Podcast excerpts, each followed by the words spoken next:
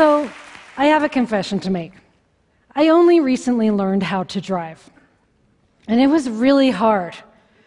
Now, this wasn't an older brain thing. Do you remember what it was like when you first learned how to drive? When every decision you made was so conscious and deliberate? I'd come home from my lessons completely wiped out mentally. Now, as a cognitive scientist, I know that this is because I was using a lot of something called executive function. Executive function is our amazing ability to consciously control our thoughts, emotions, and actions in order to achieve goals, like learning how to drive. It's what we use when we need to break away from habit, inhibit our impulses, and plan ahead. But we can see it most clearly when things go wrong. Like, have you ever accidentally poured orange juice on your cereal? Or ever start scrolling on Facebook and suddenly realize you've missed a meeting? Or maybe this one's more familiar. Ever plan to stop at the store on the way home from work and then drive all the way home instead on autopilot? These things happen to everyone.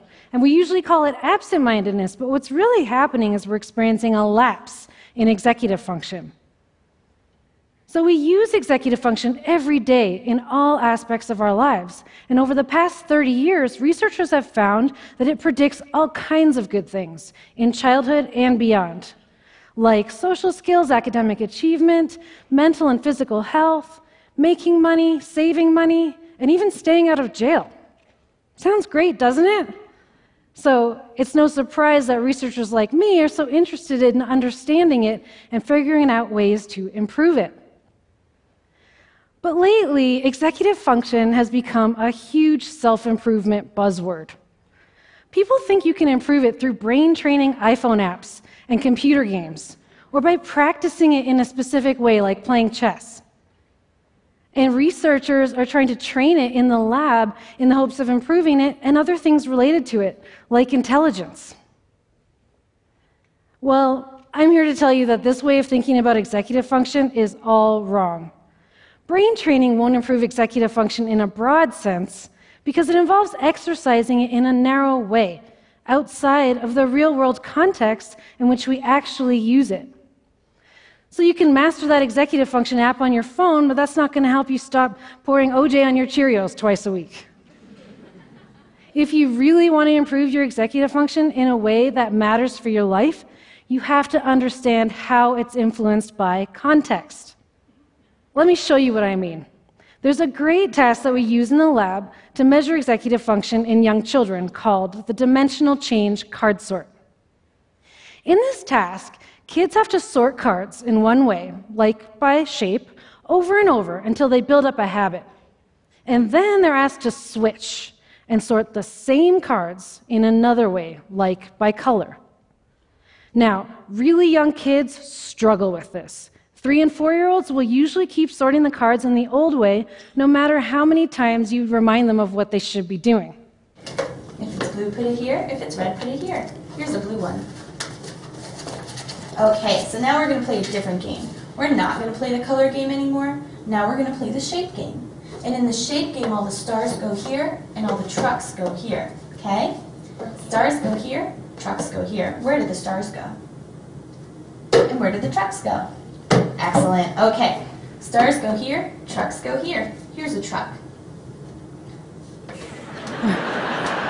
Stars go here, trucks go here.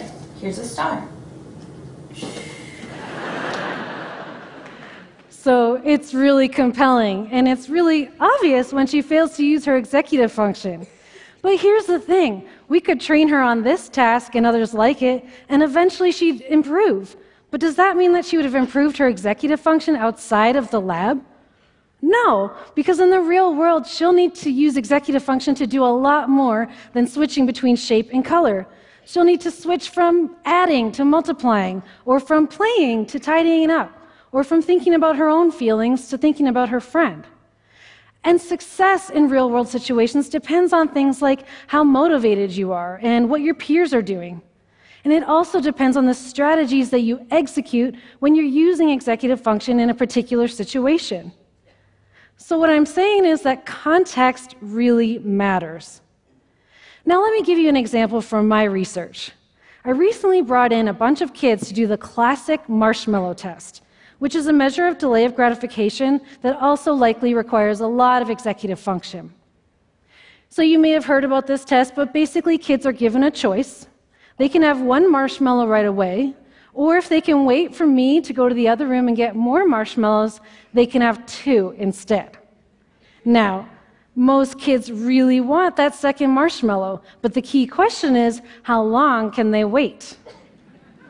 Now, I added a twist to look at the effects of context.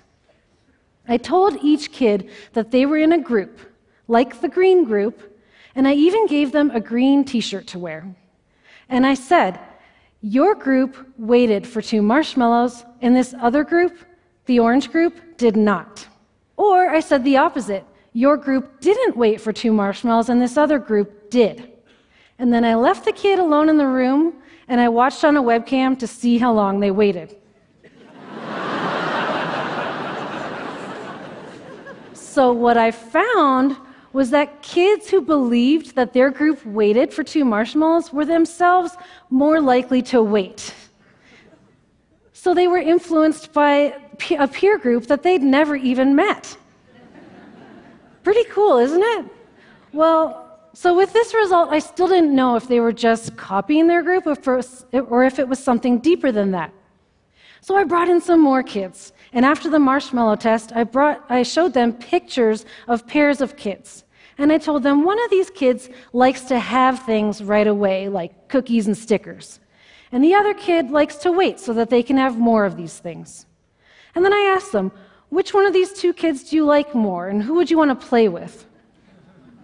And what I found was that kids who believed that their group waited tended to prefer other kids who liked to wait for things. So learning what their group did made them value waiting more.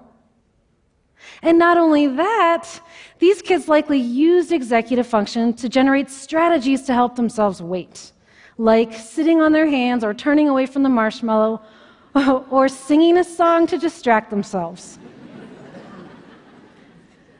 so, what this all shows is that is just how much context matters.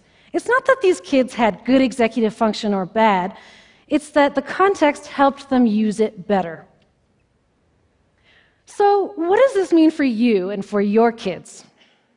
Well, let's say that you want to learn Spanish. You could try changing your context and surrounding yourself with other people who also want to learn.